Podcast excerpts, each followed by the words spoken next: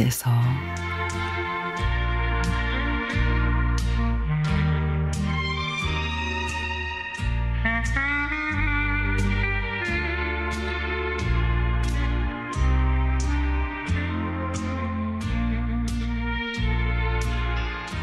장롱 정리를 해야지 해야지 미루다가 주말에 했습니다.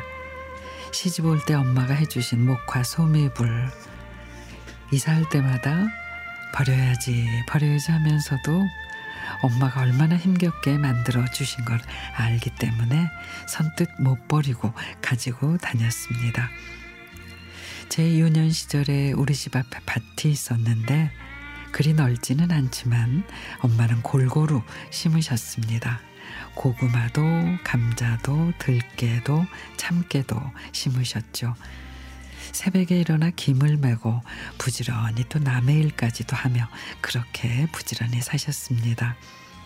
그리고 잊지 않고 심으신 게 목화였습니다. 가을이면 수확을 하는데 목화송이를 따와서 장독대 광주리에 깨끗하게 말려 밤이면은 또 목화씨를 발라내 다시 말려 다락방에 두곤 하셨습니다. 제 기억으로는 한 10여 년 동안 조금씩 모으신 것 같습니다. 그러다가 제가 결혼하겠다고 하니 선뜻 이불을 해주셨습니다. 제 이불 한 채, 시부모님 이불 한 채를 동네 어르신들 모셔와 저녁 늦게까지 만드는 걸 봤습니다. 그렇게 시집 와서 처음으로 이불을 덮고 잠자리 들었는데 엄마 생각이 나서 얼마나 울었는지 신랑이 놀라서 왜 그러냐고 묻는데 아무 말도 못했던 기억이 납니다.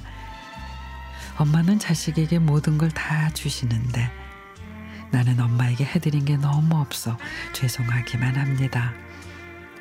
엄마가 해주신 소미불 버리지는 못하고 이불집에서 뭉게솜과 섞어 가볍게 두 채를 만들었습니다. 시집간 딸에게 한 채는 주려고요. 엄마가 해주신 이불 이제는 제가 딸에게 해주는 그런 나이가 됐네요.